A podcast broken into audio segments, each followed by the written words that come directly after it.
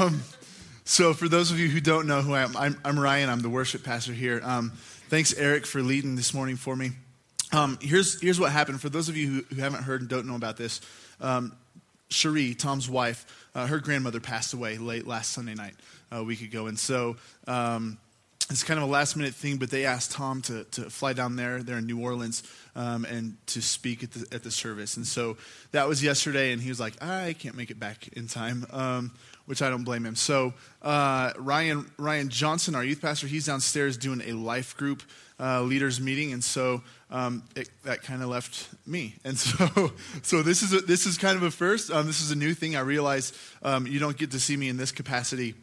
Um, well. So far, we haven't, and so uh, it's going to be a little bit different today. I, I just want to just up front let you know it's going to be a little bit different, um, um, and I want you guys to to understand it's for some of you, it might be a little weird or maybe a little bit awkward, um, some of the things we're going to do. Because at the end, we're going to talk um, about response in worship, and we have a few different things that we're going to do. And so I'll go over that a little bit later. Um, but I just want to encourage you this morning um, uh, that this will be a little bit different, and it's not going to be traditional. I'm not going to speak for 45 minutes, um, so so you can you can be glad about that. Um, and we'll get you out of here as soon as we can just a couple things before I dive in, uh, announcement wise. Tonight, women, uh, the Christmas tea is from four to six um, here at Bethany. Okay, and so um, I don't think there's a there's a sign up or a fee or anything like that. There's a suggested donation, uh, but if you're a woman and you would like to come be a part of that, um, a bunch of the different churches from town are involved in doing things, and there's going to be some music and some speaking and some tea, I assume. Um, so, anyway, if that's you, you're welcome to be here. That's a free event for you. Um, Next week, uh, two things. Next Sunday morning, uh, we're going to have a baptism service. Um, and so, if that's you, if, if you've accepted Christ but maybe never followed him in baptism, um, and you're curious about that, the implications of that, and, and you're wanting to maybe be a part of that, um, come talk to me afterwards. Um, you can get, get hold of Tom throughout the week, see Ryan, see Ryan, talk to any of us, and we'd love to give you more information on what that looks like. Uh, and then the last thing, or no, two more things. Christmas party uh, next Sunday night. So after the baptism service, um, that'll be here also at 5:30. Um, and that's kind of a, like I said last week, it's kind of an all skate. That's everybody. That's our college students. We wanted to do that uh, before they took off for the holidays for Christmas.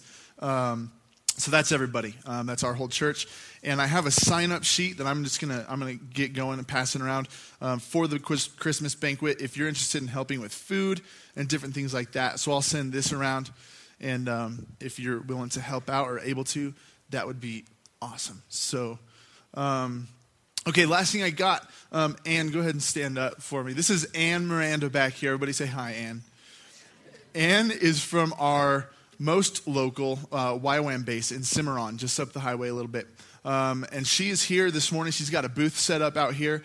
Um, and especially, we don't have a, a, ton in this service, but for our college students, um, she just wants to get a chance. She's got some great um, resources, literature, information about um, getting plugged in with YWAM for their discipleship, um, their discipleship training and their missions training.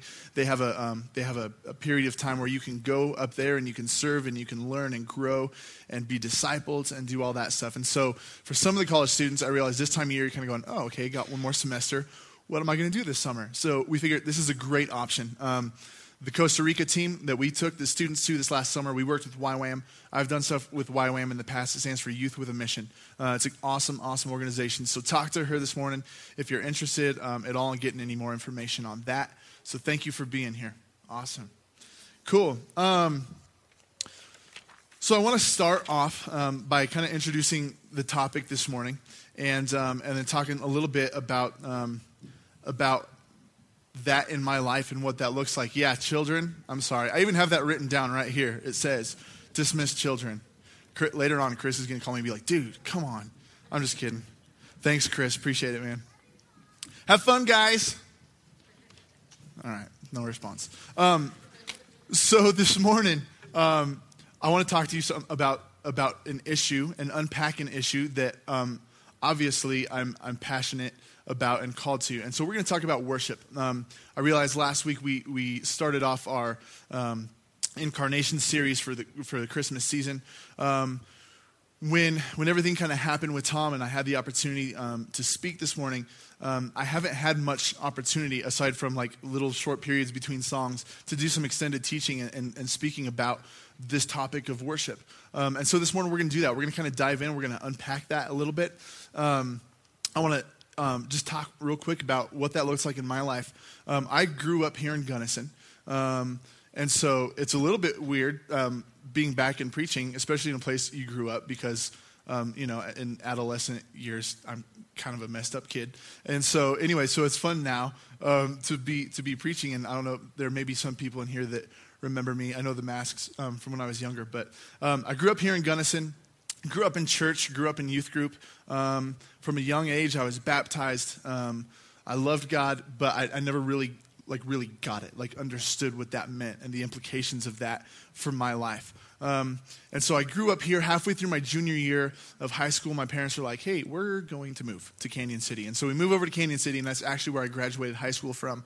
Um, but throughout my entire life, I come from a musical family. My, my mother, um, uh, of course, I'm biased. She's one of the best piano players I've ever heard.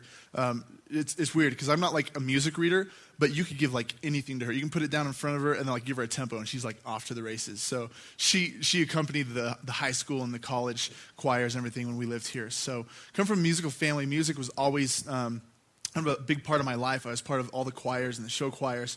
Uh, I also loved athletics, and so my parents ruined that for me when they got me a guitar uh, in in eighth grade. And so they got me a guitar. I dedicated my time to that. I, I then I picked up piano through that also, um, and started playing, and I loved it. And I always kind of had like this thing, like I was like, man, I, I would really love to pursue music beyond um, beyond high school, beyond college as a career. Um, but in my heart, it was always more kind of like a performance thing. Um, well, it turns out I'm not good enough for that, so that's cool. Um, but so, so what happened is I, I graduate high school, and I'm kind of looking for direction. Uh, traditional schooling, college, things like that. It, it, just didn't go so well for me in high school. I did graduate by the skin of my teeth, but um, so so here I am going. Okay, what am I what am I going to do with my life? What does this look like for me? And so I, I go to this worship conference, um, and they talked about the school of worship that they were going to be launching in Colorado Springs at New Life Church. And just for clarity, yes, that is Ted Haggard's church. Um, and yes, I know Ted Haggard, and he's actually a great guy. Um, and he, he just found himself in a situation where his flesh got the best of him. And so um, I, love, I love the family there and, and, praying for them through all that still that they're going through. But um, so in 2003, they launched this school of worship. Um, and it was a 10 month program designed to go and to study this issue of worship um, and what it looks like, and not just the musical aspect. Um, but that was a big part of it too. They did, they had like personal training in um, whatever area, guitar, vocals, things like that. So we did that, and we also spent a lot of time in the Word, um, looking at worship and kind of unpacking that, like we're going to do this morning. And so I did that. Um, I was 19. I was young. I was like, awesome. I'm I'm ready to dive into ministry. And so um, so I get on, you know, and look at all the the job postings online, and I find this church in Albuquerque, New Mexico, and they're looking for a youth worship leader. And I was like perfect because I'm still young. I don't know how like the reaction with you know the the adults would be. I love you know doing worship and the youth and the energy and all that. So I went down there. It was a large church, and I think that's partly what really drew me to it. Um, I went down there.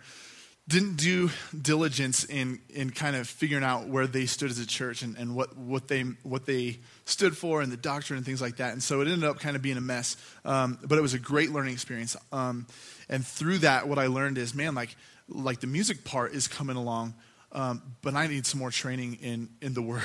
And so, uh, so Elise and I got married um, just a little bit after that, and we moved to to Joplin, Missouri, where um, I went to to Ozark Christian College, and I was working. Um, I was doing like bachelors of literature, biblical literature, and then with music involved in that also, and did a lot of things.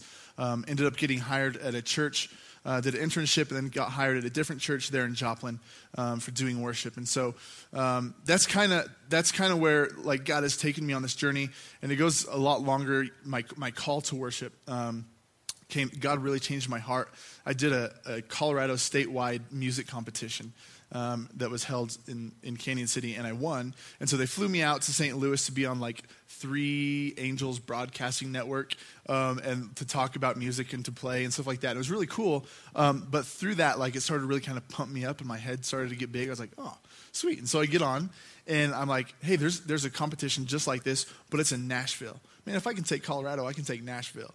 And so, and so here I am. This, this is backing up a little bit. This is when I was 18 or 19. And so um, I fly out to Nashville by myself. Um, and I walk in, and it's held at, at, the embassy suites, and it was the embassy music competition for Christian artists. And so I walk in, and the first day I'm just kind of checking it out, feeling everything out. And I'm like, all right, well, I'm going to just kind of walk around and see if I can scope out the competition. So I walk around a little bit, and sure enough, I see this, this girl, um, and she's kind of sitting over in the corner of the lobby, and she's got her guitar, and she's just kind of sitting there picking. And so I make my way over, and I'm like, hey, uh, are you here for this music thing? And she's like, she's like, yeah.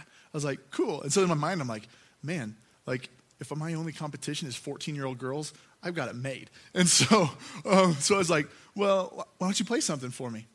And so this girl, uh, she's like, oh, okay. So she starts playing and singing. And I'll tell you what, I have never in my life heard um, such amazing sound. It was incredible and it blew me away. And it was at that second. And the whole rest of the week kind of followed suit. Everybody else that came and performed was so incredible. There was one guy, his name was RJ Helton. He was actually uh, like the fourth runner up on the first season of American Idol. Uh, I got to hang out with him and get to know him a little bit. Um, but just these amazing musicians. Um, and that was the first time God was like, okay, like this is your lesson in humility. I think at every point in everybody's life, there, there comes a time when you've got to have like that lesson in humility. And for me, that was it. um, but I was like, man, like I stink. I'm, I'm, done with this. And so I was actually going to like pursue law enforcement. And then uh, through the work of, of a former youth pastor and um, pastor, he kind of worked with me and brought me around. And God really, through that, started to shift my heart and change my heart um, for worship ministry instead of pursuing anything for, um, for performance. And so I just wanted to kind of give just a little bit of background really quick and share that with you. That's kind of where I'm coming from. And so when I speak this morning, um, it's been my prayer all week that, um, that none of my words are getting, are getting through when we kind of dive into this. So I want to pray, um, and then we'll, we'll kind of get going. Um, so let's pray. God, thank you so much um, for this morning and for this opportunity to be up here and to share my heart, um, God.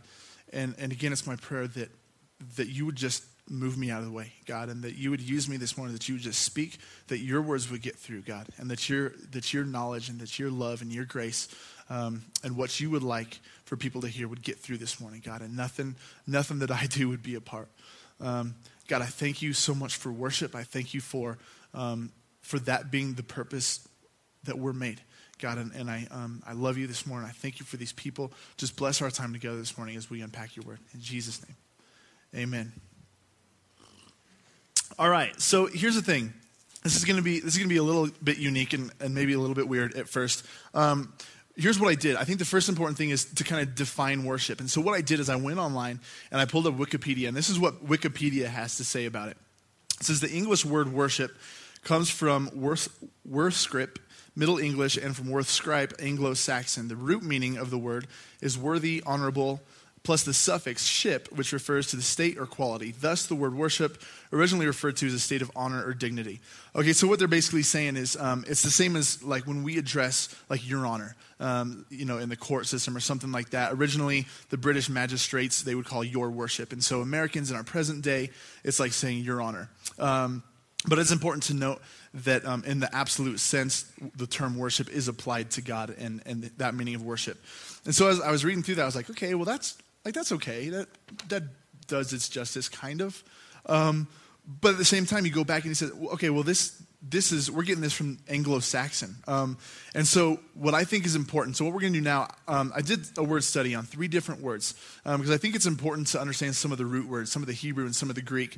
And so I'm just going to go back real quick, and I apologize if this feels like a lecture class or something like that. But I really, really think um, that it's important to understand some of this original text concerning the term worship. And so I'm just going to kind of read through this. It's really good information, and then we'll have some scriptures to kind of show um, what they're talking about and try to make that connection.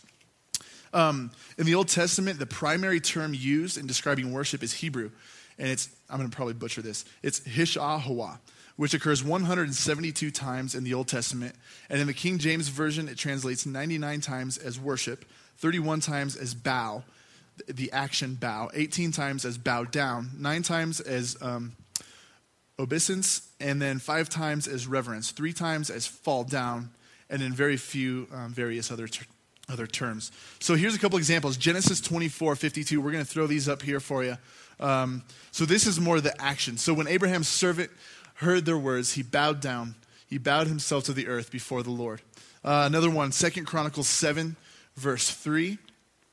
When all the people of Israel saw the fire come down and the glory of the Lord on the temple, they bowed down with their face to the ground on the pavement and worshiped and gave their thanks to the Lord, saying, For he is good, for his steadfast love endures forever. And then the last one, Second Chronicles 29 29. When the offering was finished, the king and all those who were present with him bowed themselves and worshiped.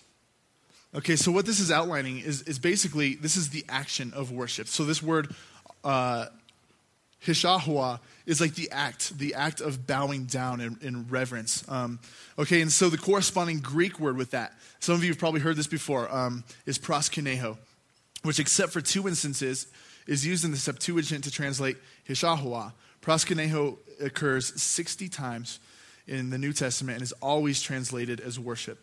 Strong's defines it as a kiss the hand to or towards one in token of reverence among the Orientals, especially the Persians, to fall upon their knees, touch the ground with their forehead as an expression of profound reverence. In the New Testament, by kneeling or prostration, I say that right? Yeah. Okay. Uh, to the homage to one. I just. I'm sorry. I just make sure I don't fumble over my words. Or to make obeisance, um, whether in order to express respect or to make supplication. Okay, and so this this is like the corresponding Greek word to the um, to the Hebrew word that we just went over. Um, and then another Greek word uh, that, I, that I did a word study on um, that is of interest and good understanding in, in um, when we're talking about the issue of worship is um, sebomai, which occurs 10 times and is translated six of those times as worship, three times as devout, and once as religious. The meaning of sebomai is to hold in reverence or fear or in awe. It seems while proskuneo emphasizes the outward show, the action of reverence, sebomai emphasizes the inward feeling of reverence and awe. But let it be stressed that for one to truly be in awe of God, to reverently fear Him, there must be more than just inner feelings. We must worship Him in specified acts that the Almighty has authorized, as it clearly points out in Matthew 15 9. So we're going to put that up. Matthew 15 9 says, um, where sebomai is used, but in vain they do worship me, teaching for doctrines the commandments of men. And so, what this is saying is there is vain worship. There is such a thing as, as um, our worship not being accepted by God. Um, and so, this kind of leads me um, to my first big point that we're going to dive into. Um, and it is um, Is any form of worship acceptable? Or do we have guidelines in Scripture concerning the issue? Um, can, can I just do whatever feels good to me or whatever I think works? I've actually heard this before. Hey, like, I'm going to go up to the mountain. I'm going to skip out on church uh, and I'm going to play around on the mountain. But, like, I feel like I can worship when I'm up on the mountain. Okay? Um, maybe. I'm not going to say no, definitely. Um, but you hear stuff like that. And I think, I think it's important for us to go, okay, um, what does this really look like? Are there guidelines? And so, what we're going to do, we're going to dive in um, to John 4. And so I'm going to outline here's what's happening in John 4. Um, I'm sure many of you are familiar with this story. Jesus is, is going from, um, where is he going from? He's going from to Galilee, uh, from Judea. And so they stop at Jacob's well as they're going through Samaria. And so he stops at this well and he's, and he's thirsty, and the, the disciples go ahead of him into town to get some food. Um, and so Jesus is sitting here at this well, and here comes this Samaritan woman, this Samaritan woman. And he's like, hey, uh, so I'm paraphrasing this. This is like my translation. Um, hey, I'm thirsty. Can you get me some water? And she's like, she's like, um, yeah. So they, they engage in this conversation about water, and through that he goes, he goes, look, like um, I offer a living water, um, and those who drink um, of the water from this well, they will thirst again. But those who drink of the living water that I have, they will never thirst again. Um, and so they go through this whole conversation, and so we're going to pick it up um, at this part. And so she's like, she says, Hey, well, can you tell me how I can get this living water? Um, and so we're going to pick it up and we're going to actually read through this. Um, and this part, this part is great. So we're going to start in uh, John 4 16, and we're going to read through 23. And I'm going to probably stop throughout. Uh, Jesus said to her, Go, call your husband and come here. Um, and the woman said, answered him, I have no husband. Jesus said to her, You are right in saying, I have no husband, for you have had five husbands, and the one you now have is not your husband. What you have said is true. I just want to stop for a second. I think this is great because it's like Jesus knows this already, but he's like, Okay, I'm just going to call her out. Um, but there's purpose in this, and we're going to talk about that in a second. But I, sometimes, like I think, as I'm thinking through this, I'm like, man, like how much fun would it have been to like have this knowledge and know this stuff, and just like to kind of call people out and know and like know where their hearts are, and just see if they're going to be honest or not with you. Like it just makes me laugh. Sorry, that's kind of a side note. Um, anyway, all right, so here we go. So this is why this is why this is important um, because when he does that, she goes, "Wow, like I perceive, um, I perceive that, that you're a prophet." And so uh, here we go. She says, "I've." Um, the woman said to him, "Sir." I perceive that you are a prophet. Our fathers worship on this, worshipped on this mountain, but you say that in Jerusalem is the place where people ought to worship. Jesus said to her, Woman, believe me, the hour is coming when neither this mountain nor, nor Jerusalem will be uh, will, will you worship the Father? And so this is important. What's happening here is a woman, she perceives that he's a prophet, and so she's got some questions about worship. And so what she's, she's asking, she's, it basically is saying, hey, um, so our forefathers say that we need to worship in the temple, but you're saying that we got to worship in Jerusalem. What's right? Like, what's going on here? Can you clear this up for me because you're a prophet? Um, and so that's why this, this is important. Um, and so they go on here. Um, and he says, Woman, believe me, the hour is coming, neither this mountain nor Jerusalem um, will you worship the Father. Your worship, you worship what you worship not, you do not know. Um, we worship what we do know, for salvation is from the Jews. But the hour is coming and now is here when the true worshipers will worship the Father in spirit and in truth, for the Father is seeking such people to worship him. And so this is where we're at. This is what we're going to really kind of unpack this morning. Um, the hour is coming and now is here when the true worshipers will worship the Father in spirit and in truth. So there's your guideline. When you say, okay, what does that need to look like? Am I a worshiper? How does that look? What's my worship? Are you worshiping in spirit? Are you worshiping in truth? And so what does that mean? To spirit, it means to be completely like consumed by Him, that your thoughts are consciously um, like on God, that He's consuming you. Um, they outline this in, in Luke 10 27. Um, love the Lord your God with all your heart, with all your soul, with all of your strength, and with all of your what? Your mind. It's being consumed. Your thoughts, everything about you is consumed by God. That's the spirit. To worship Him in spirit, you're thinking on Him during that time, okay? And then truth. Remar Schultz says this about the truth. He says, reality and obedience, worship and obedience go hand in hand. So as we continue, let's stick with my suggested definition of worship. Worship is the appropriate human response to the divine. We are created to worship God. That is our purpose. And using that definition, we can determine what a worshiper is. And if we stay close to my suggested definition of worship, we can find the definition of a worshiper. A worshiper is a person who fulfills the purpose of his existence before God. He was seeking worshipers who would worship him in spirit and in truth, for only their worship is acceptable to God. Only those whose lives are in harmony with God will with God's will are worshipers, pleasing to God. Only their worship is genuine and giving glory. And so, um, so what, what he's saying here, um, he kind of just kind of back up a little bit. He's talking about obedience and worship, and so we're going to kind of draw the connection between those a little bit. And to do that, um, we're going to bring up Genesis four three through seven.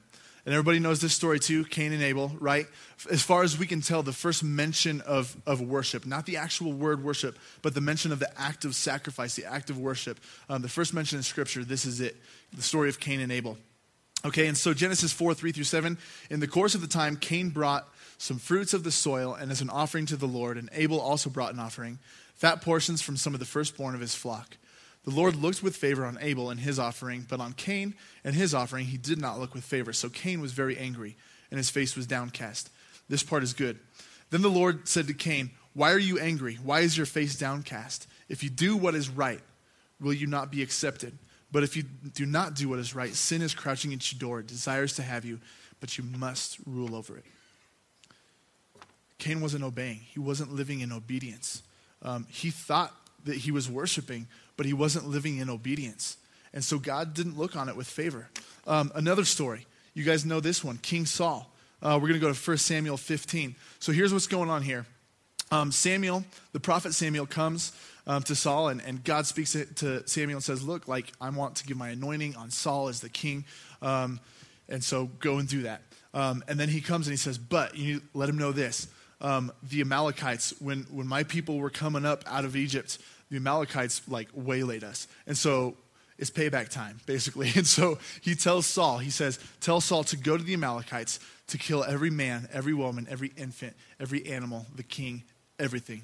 Destroy them, wipe them out. Nothing is left. Okay, and so Saul's like, all right, I got this. So he gets all of his all of his guys together and they go out and they're all equipped and they go down and they go through and, and they're killing everybody. Um, but what happens? He saves King Agag, right? And then he saves like the best, like the firstborn, the fatty calves, um, because they want to sacrifice those as worship to God. And so we're going to pick up, uh, we're going to read through this again. I realize this is a lot of worship, uh, scripture I'm throwing at you this morning, um, but hang with me. Okay, 17 through 22. Samuel said, Although you were once small in your eyes, so this is when Saul comes back and Samuel approaches him. Um, Samuel says, Although you were once small in your own eyes, did you not become the head of the tribes of Israel? The Lord anointed you king over Israel and he sent you on a mission saying, Go and completely destroy those wicked people, the Amalekites. Wage war against them until you've wiped them out. Why did you not obey the Lord? Why did you pounce on the plunder and do evil in the eyes of the Lord? And so here's Saul, and he goes, But I did obey the Lord.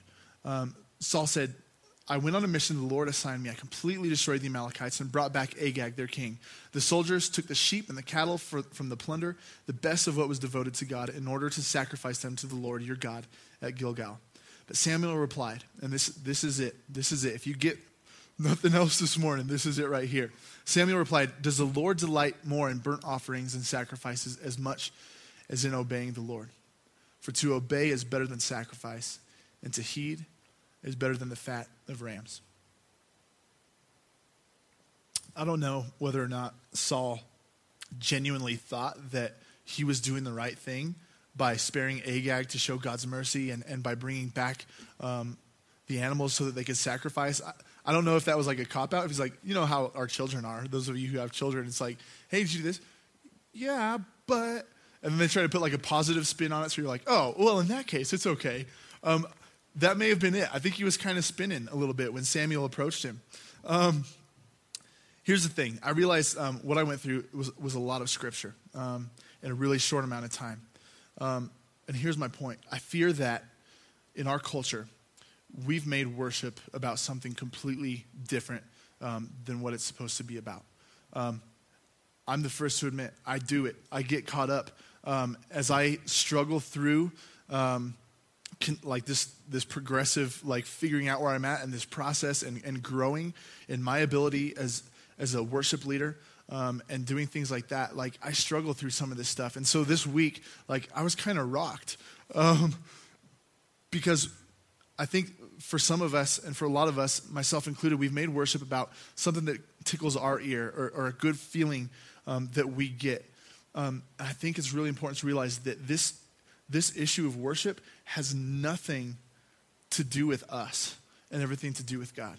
Um, and it has nothing really, honestly, even to do with music. Music is, is, a, is an avenue that we use. Um, there's a lot of different things, and we're going to go over that in a few minutes. Um, but this morning, um, the thing that I want us to get is that um, I think that we've made worship about something more, um, about something else than the heart of, of God and where it needs to be.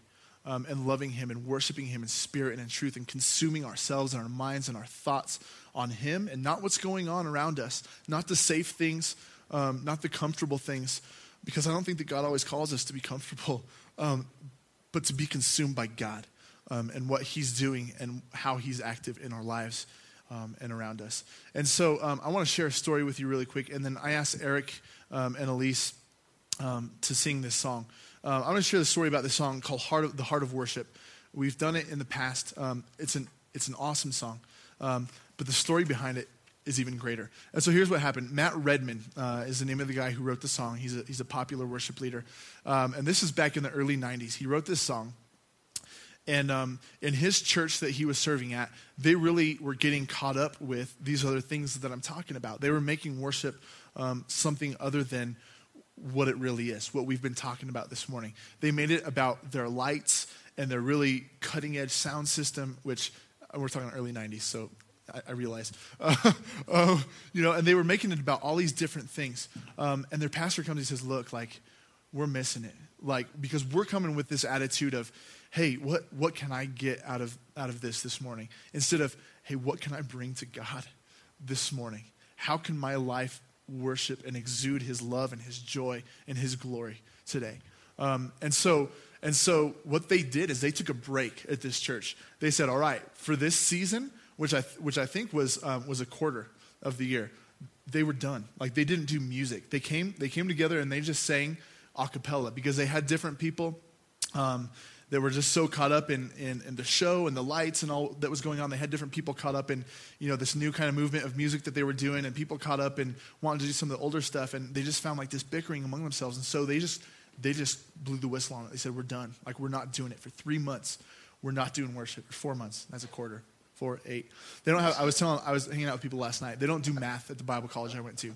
And so sometimes I got to stop and like, uh, it's, it's tough. It, it's painful sometimes. Okay, um, and so they, they, they blew the whistle. They called it quits, and they didn't do music. They didn't have it at all. They got together, and slowly, the story says, if you go and look it up online, slowly, like people would start kind of chiming in, and like they didn't have anything. They would just start singing a cappella, just praises to God, and, and slowly and slowly, um, until finally, like this outpour and this crying out from their hearts to God, just this beautiful sound of, of just vocal worship started happening and springing up in their church, and everybody was doing it. And then at the point, um, at that point, they go, okay, all right, we can reintroduce this, but there's some intentional things that we got to do to figure out that we're doing okay. Um, but they got back to the heart of worship, and so that's the name of the song. Um, and I'm going to have them sing it this morning um, because it's a beautiful song. And, and, Matt Redman wrote this song out of response um, to that event that happened. And so um, I just want to encourage you while they while they do this song um, to just just worship. And, and if you just need to sit and just think about that, think about the glory of God and think about the implications of His love, let your spirit be consumed by the Spirit this morning um, as they sing this song. So I want to share a story with you, and then, um, then we're going to kind of do an extended response time uh, this morning. Um, so here's the story. Um, one of the most beautiful worship responses that I've seen um, just in the recent past. Um, so for the last several weeks, we've been talking with, with our boys, uh, with, with Noah and Eli, um, about about this time of year and giving and how there's probably a lot of other kids that don't have a warm bed and that don't have toys and maybe don't even have like all the food in the world that they need. Um, and so this has kind of been an ongoing battle because when like when we first approach it with them, like their response is, "Oh, but those are my toys, and so if I don't have them anymore, then then I don't have toys." Like, "Okay, but you know, let's get past that. And so it's just been like this this struggle. And, every night, you know, every day we'll talk about it with them. Um, and for those of you who don't know which one Noah is, um, he's he's kind of like the one that likes to you know beat everything up. And then Eli, our littlest one, he's like our emo child, and you often find him wanting to play the drums as soon as church is over. Um, but Noah, our oldest one, he's four years old, um, and so he, he's really the one that really was struggling with this. And so um, he had all these questions and all these thoughts, and every night we talked about it, and I could just see him, like in his spirit, just struggling through that. Um, and then on Thanksgiving, uh, we were over in Cañon City um, at, at my wife's uh, grandmother's house for dinner, and everybody was there. And my brother in law, um, he, he has this new girlfriend, and, and he brought her and her mother. And then her mother has a little boy also. He's probably uh, five or six. His name is Angel. Um, and he's he's got a severe case of cerebral palsy. He's in a wheelchair. Um, he can't speak. He responds like he, will smile, like he'll kind of laugh, uh, but he can't talk. Um, he can't move. He's got a feeding tube, um, and so they brought him and they and they lay him down on this couch. And so all of of course all of our kids and you know my boys and their cousins they're over there like looking at this, they're like checking him out and they're like man, like this is different. We haven't seen anything like this before. So of course, at first there's a whole lot of questions about this and what what is this? What's all about this? So we well, you know, he can't talk to you, but go go talk to him because he can hear you, you know, and he'll respond and he'll smile, uh, but he won't he won't be able to talk back to you. Um, and so they're all over there and kind of taking interest, and soon they all start to kind of lose interest, and they all go away. Uh, but Noah Noah stayed there, and Noah's sitting there next to this little boy And he starts singing, Jesus loves me to him.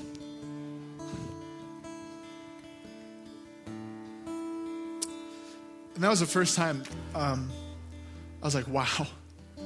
Um, my boy's got such a tender heart.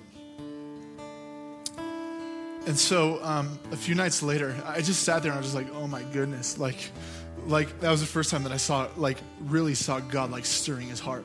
Um, and so a few nights later, we're, we're back, we're back here, um, and it's bedtime, and every night we get together and we, we all go around and we all pray. Um, and and we're talking about this again about you know little little kids and, and things like that and how we need to go through and, and give some of their toys away and um, and do some different things like that and save up some money so we can like buy a chicken for kids in Africa. Um, and so so we're talking about this and, and Noah's just sitting there and he's, and he's silent. And Eli's kind of mumbling through stuff and Noah's just sitting there silent. I'm like Noah what's wrong buddy? Like you haven't said anything. What's up? And he just starts bawling. He just breaks out in tears he's just crying. And so I just hold him and I hug him. I was like, What's wrong, buddy? He goes, I just feel like my heart is broken because there's kids that don't have a warm bed, and there's kids that don't have a pellet stove. He loves our pellet stove. Um, and there's kids that don't have toys, and sometimes they can't eat. And I just feel like my heart is broken for them. And that that was so beautiful to me. But what was even more beautiful is instead of staying there, instead of just saying like like having a broken heart and just being upset about that, the way that he responded in prayer. It was his time to pray, and he said, God, I need you to speak to me. I need you to show me people that maybe I can help. And it was just the most like honest, simple little four year old child's prayer. But I was blown away um, because sometimes, sometimes I'm not there. Sometimes I, sometimes I don't care, and it's wrong. Um, but there was a beautiful worship response because he responded to what God was doing in him. And that prayer was so amazing and so beautiful to me. Um, and so this morning, we're going to have a time to respond. Um, and there's going to be a few different options. Um, one option, of course, we're going to have um, we're going to have communion here in a few minutes. Um, but what's going to happen is the band's just going to play, um, just instrumentally. Um, and instead of, at first, instead of us putting up lyrics to a song and letting that dictate where your mind goes in worship, we're going to put up a single word on the screen. Okay? And, and maybe it's a characteristic of God or maybe it's something else. Uh, but we're just going to put a single word up on the screen. And during this time, just respond and let that word, let your worship flow with to God and, and be consumed by God and that characteristic of Him and just focus on Him and meditate and pray. Here's a couple different options. We have a prayer board back here in this corner. That's what the big black thing is. Um, and there's there's uh, blank cards and there's pens.